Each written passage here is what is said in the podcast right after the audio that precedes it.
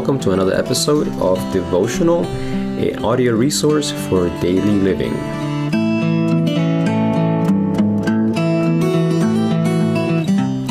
My name is Ariel, and I will be your host, and this is episode 5.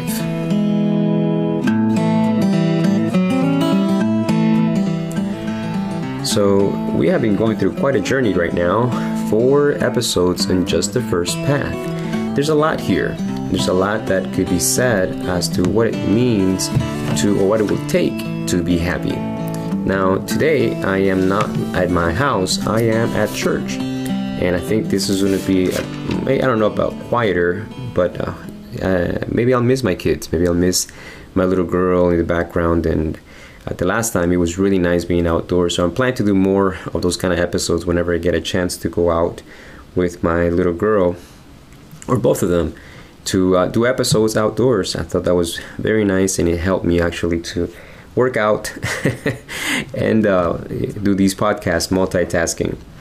Anyways, uh, we've already gone through the first path, which is blessed are the poor in spirit. We know that blessed means happy, and we know what Jesus meant when he said the poor in spirit. People that recognize they are in need of something, a component that we cannot satisfy through careers, money, pleasure, etc. It's a spiritual um, need that we have. And only through Christ can that need be met. We haven't gotten yet to all the reasons as to why, but we're just, uh, Jesus is just starting to put the foundation down. We also spent a little bit of time uh, talking about something that we will develop even further. In the last couple of episodes, we talked about that wonderful promise, one of my favorites um, in the Bible, uh, Jeremiah 31 3. Uh, um, the Lord has appeared of old to me, saying, Yes, I have loved you with an everlasting love. Therefore, with cords of kindness or loving kindness, some other translations say, I have drawn you. And we talked about how, in that beautiful passage, very tender, very compassionate, we see uh, a good definition of what in other parts of the Bible we read the, the word called repentance. And repentance it just simply means to turn around, and that is how God causes us to turn around and so it's through his loving kindness. When he draws us with cords of kindness, that means that we were going in a different direction, and now God is bringing us back toward him. And so I just want to give a brief summary to kind of refresh our thoughts before we jump in into the second um, beatitude, which is a bit as unpredictable as the first one. I don't think people were expecting Jesus to say, people that are spiritually poor are happy. Uh, but if they thought about it the way we are going through it and thinking about it now, it makes complete sense. And now the, ne- the next one says in Matthew chapter 5, verse 4 Blessed are those who mourn, for they shall be comforted. Again, Jesus says these uh, words and they seem to contradict each other. Uh, happy are those who mourn. Again, we're left with our heads, uh, scratching our heads because mourning is not simply weeping or crying. Mourning is a, has a specific use in a specific context in our experience. We mourn when a loved one has died, when someone that we we is family, a friend. A mourning is specifically reserved. Is is of course is synonymous to sadness, uh, but it's specifically reserved for when someone has died. Who has died? Why have they died? Why are we mourning? And whatever that means, there's the a promise that as we experience this mourning, we shall be comforted. So we, we need to spend a little bit of time here. Um, we want to talk about that first part. Why, why, why did Jesus use a word of sadness that is ex- most, mostly exclusively used during a funeral? Um, I want to look at another part of Scripture that I think will help shed some light it's in the book of Romans, chapter 6.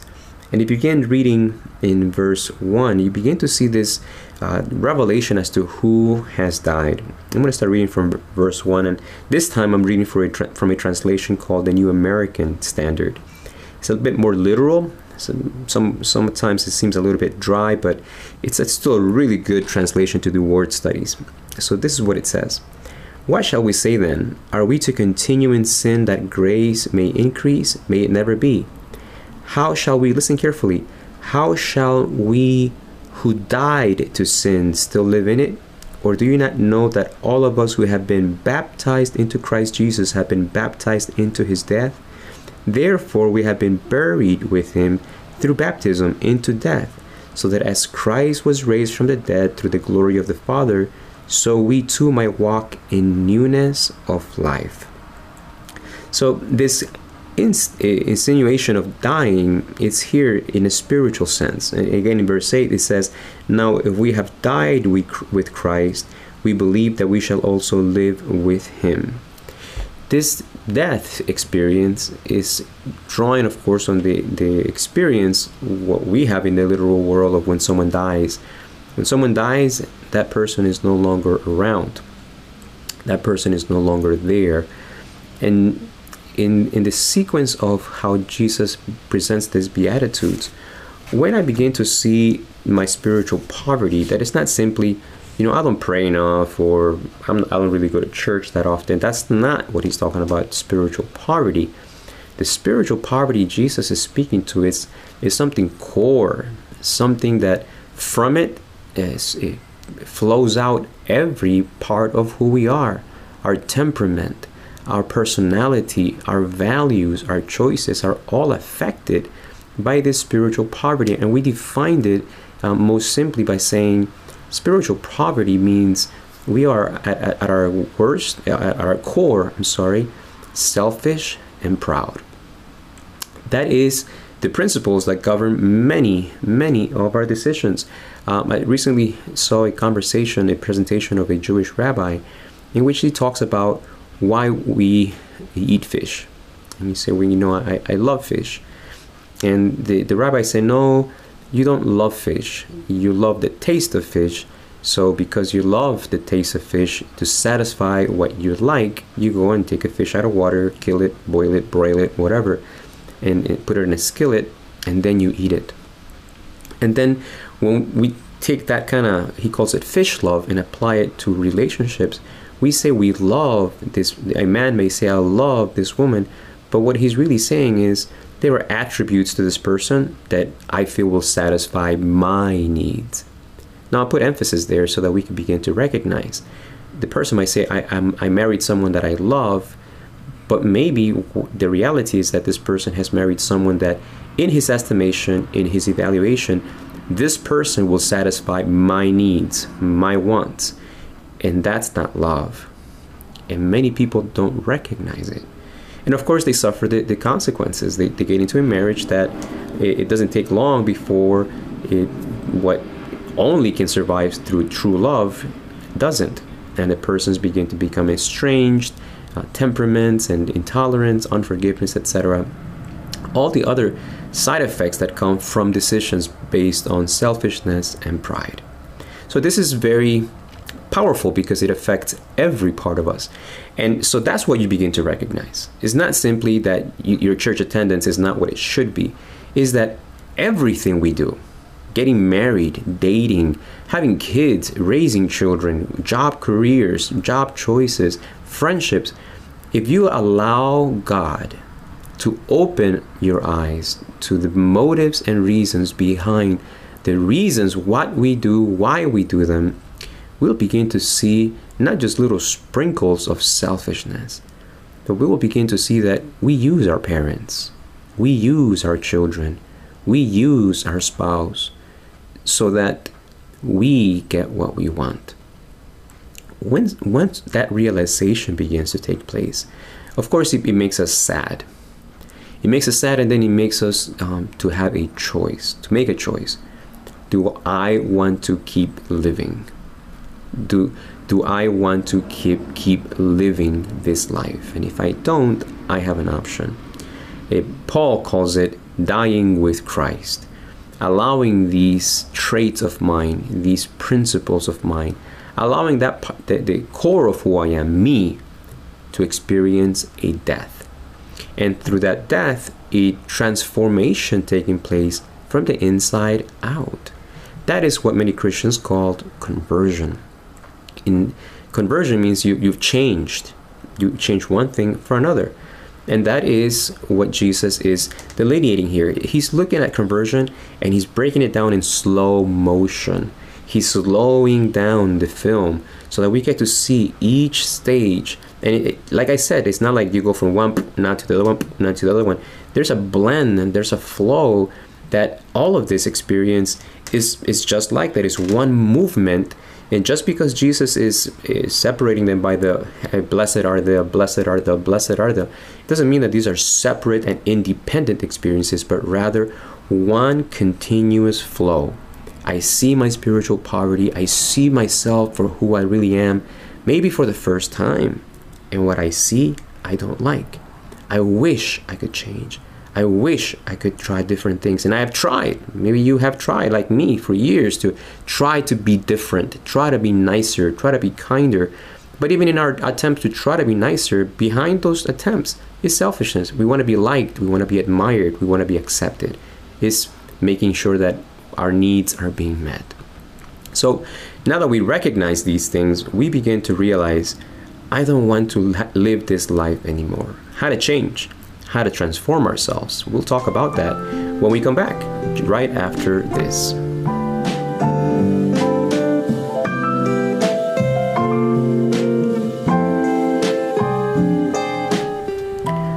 I want to share with you a verse that um, helped me a lot in this process of trying to relate to failure, making choices that bring regret. And what do you do what happens then? It's in a Old Testament book. It's kind of hard to find. It's called. It's in a section called the Minor Prophets, and not minor because they were second rate, but simply their books their, their books were smaller. So in that sense, they're minor, but they're very potent and have some powerful little promises in here um, that can encourage us. And I want to share one from Micah chapter seven, and it says this. Do not rejoice over me, O my enemy. Though I fall, I will rise. Though I dwell in darkness, the Lord is a light for me. And it finishes saying you know, these verses in verses 18 and 19.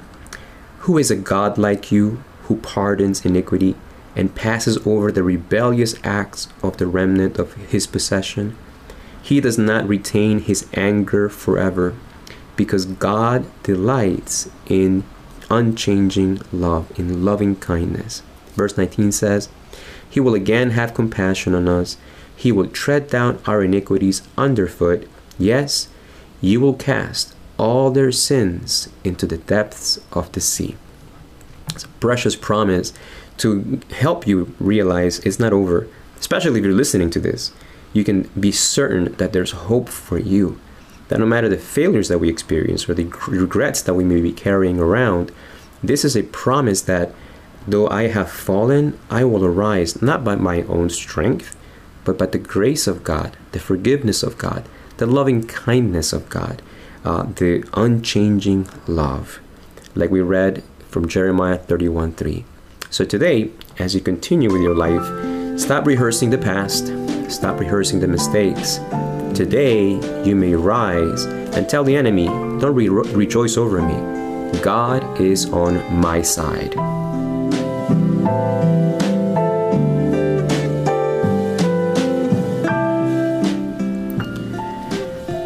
So, we're talking about dying in a good sense.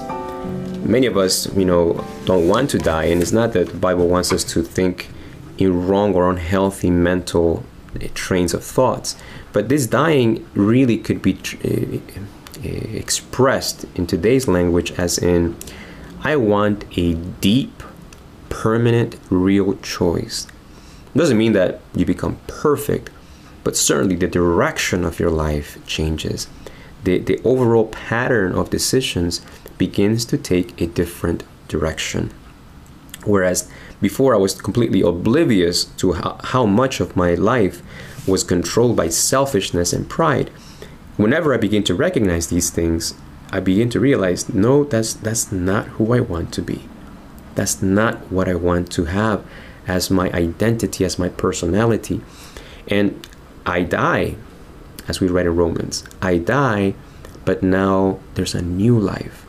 The life of Jesus Christ that begins to become more and more real and permanent and affecting more and more of the areas of my life. My thinking, my feelings, my choices, everything begins to be uh, guided by a different principle. Not a principle that I develop by different kinds of thinking exercises or men- mental or meditation exercises. There's nothing in me. My spiritual poverty can only be met by the presence of Christ through the Holy Spirit. And it can be educated and matured through the scriptures, through the Bible. Now, I'm going to uh, uh, present to you a, a correlation of uh, what it means that to those that mourn, to those that have ex- seen and experienced and desire that I no longer want this. There's there's mourning, there's a funeral, and the funeral is my funeral. I am mourning because I have died.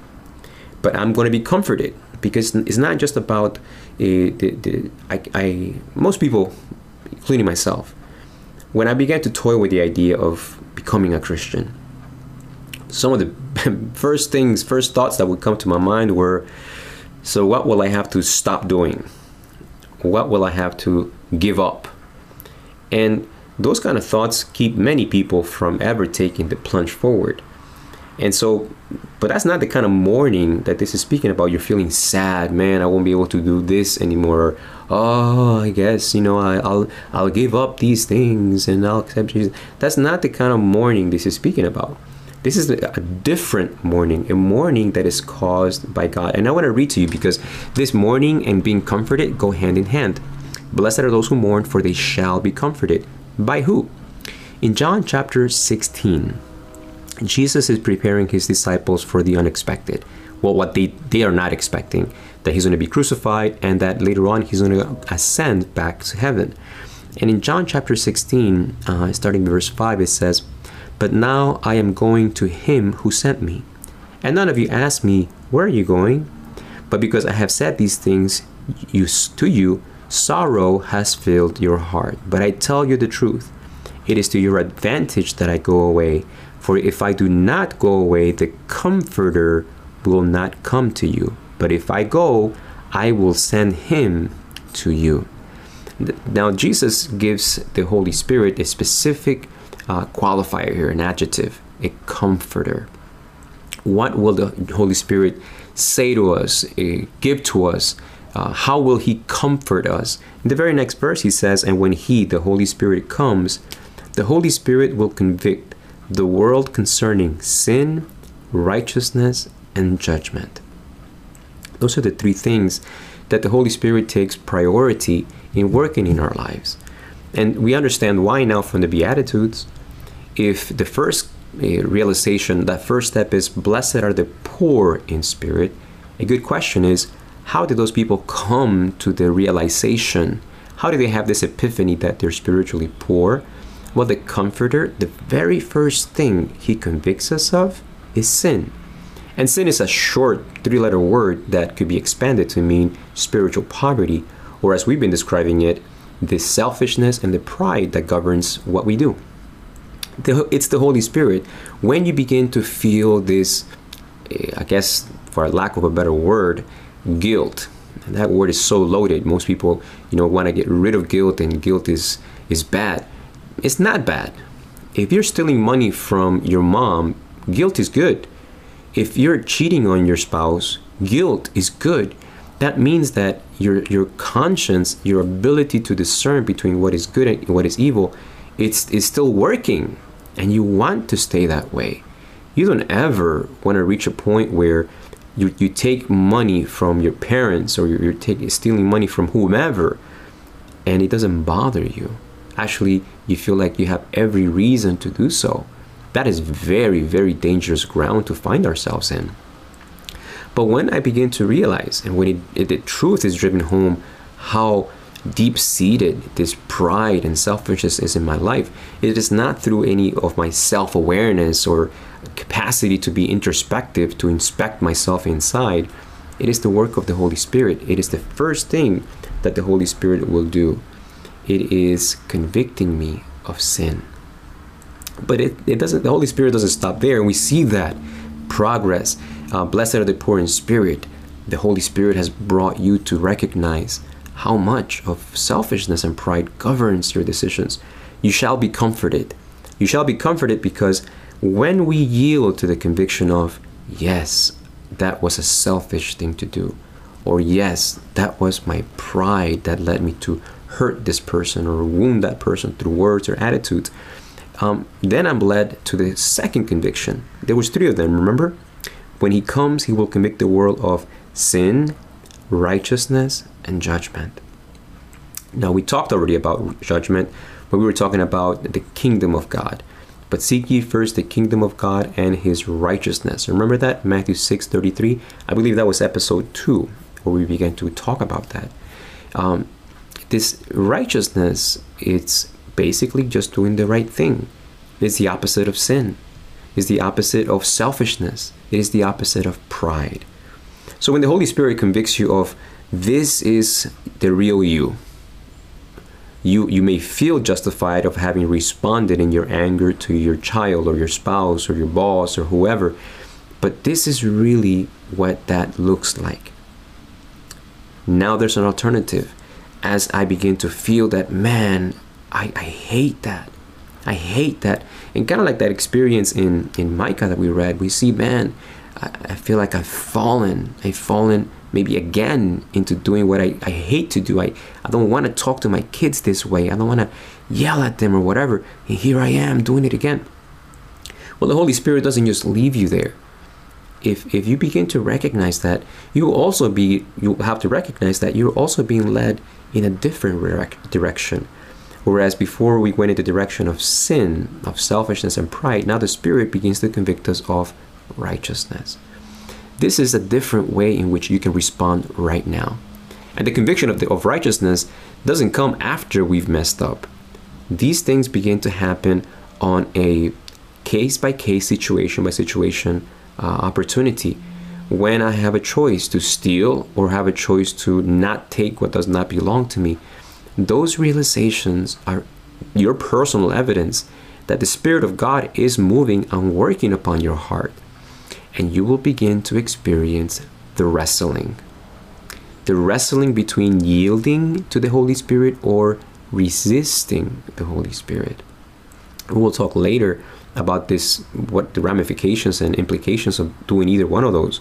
But for to, right now, what we want for sure is to yield when the Spirit of God says, This is the path that will lead to death, this is the path that will lead to pain and hurt and regret. And I don't have to sh- convince you too much. If you just look at your past experiences, you know that what I'm telling you is true. Do you want to again go down this path? What about this option? What about the option of living a life of Christ? a life in which Christ puts in you a different principle of action humility and love. What would that look like in your life? This is some of the things that we will continue to develop as we continue with this series. But for now, we're just going to summarize this. The Holy Spirit is working upon the whole world, it says. Since the whole world is spiritually poor, but doesn't know it, we don't recognize it, the Holy Spirit is bringing this conviction, seeking to, to drive home this reality. It's not that the Holy Spirit is trying to make us feel bad. All the Holy Spirit is trying to do is show us what's there already. Kind of like the blood test of my cholesterol. Taking a blood test did not give me high cholesterol, it revealed it. In the same way, the Holy Spirit reveals to you the deep seated selfishness and pride that's already there. And as the Holy Spirit leads us to this self revelation, it leads us to the choice. You can continue in this path or experience what Paul calls a death. And it's a death because who wants to die? We fight, right? When our lives is in danger, we will fight tooth and nail. But in this situation, it's a willing choice. I don't want to continue living like this. I want to experience this dying to the selfish me, to the proud me. I see what it does. I see the pain that it brings to myself, but more so, I begin to see how much it has hurt others, and specifically those closest to me. So I hope that you continue listening through this series. And the next one, we will develop further what does it mean to experience this death? How do I experience this death? How do I know it's real? And progressing into the following paths of happiness the way Jesus defines happiness to be.